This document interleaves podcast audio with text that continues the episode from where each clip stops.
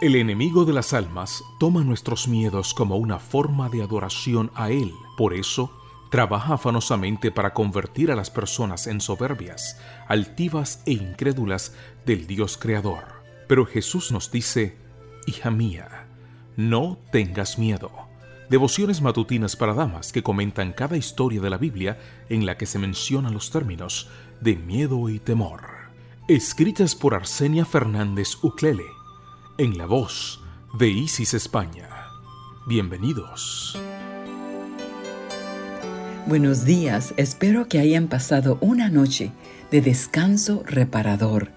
La reflexión para enero 23 se titula Orar antes de descender. Dios le dijo, yo soy Dios, el Dios de tu Padre. No tengas miedo de ir a Egipto, porque allí haré de ti una gran nación. Génesis 46, 3. Jacob descendió a Egipto para encontrarse con su hijo, pero se detuvo a orar en Beerseba. Estaba dejando la tierra donde había prosperado y a la cual estaba asociada la promesa de llegar a ser una gran nación, para descender a un país extranjero lejano y desconocido. Antes de tomar una decisión, ora. ¿Necesitas cambiar de ciudad, de residencia? ¿Estás recibiendo un traslado de trabajo? Clama a Dios por dirección. ¿En qué área de tu vida es tu descenso hoy? ¿En tu salud o la de tus amados? ¿En tus cambios hormonales? En tu condición económica o espiritual, en tu relación de pareja, en el ámbito laboral, en tu buen testimonio. Dios conoce tus miedos tal como conocía los de Jacob, e igual que hizo con él, hará contigo.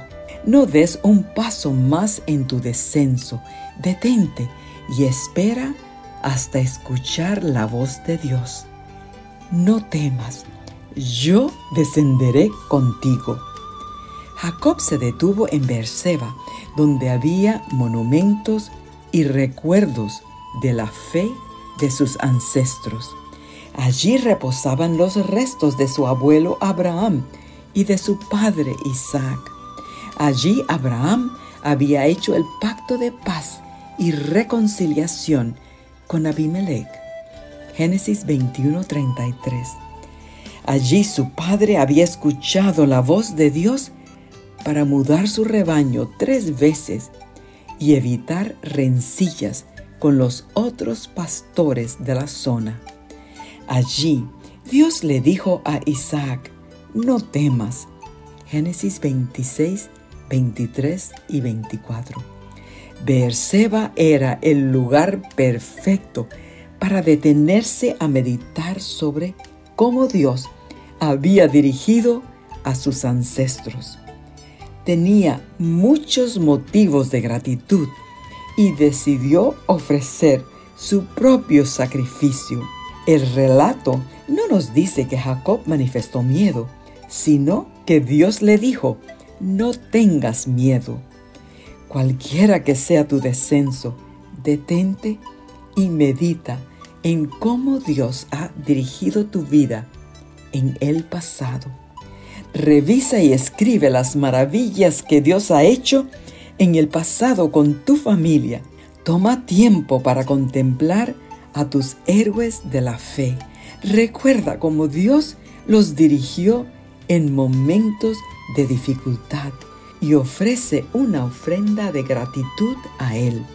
Quien leyó el miedo inconfeso de Jacob, leerá los tuyos. No tenemos nada que temer del futuro, a menos que olvidemos la manera en que el Señor nos ha conducido y lo que nos ha enseñado en nuestra historia pasada. Tomado del libro Recibiréis Poder, página 231. Que tengas un bendecido día.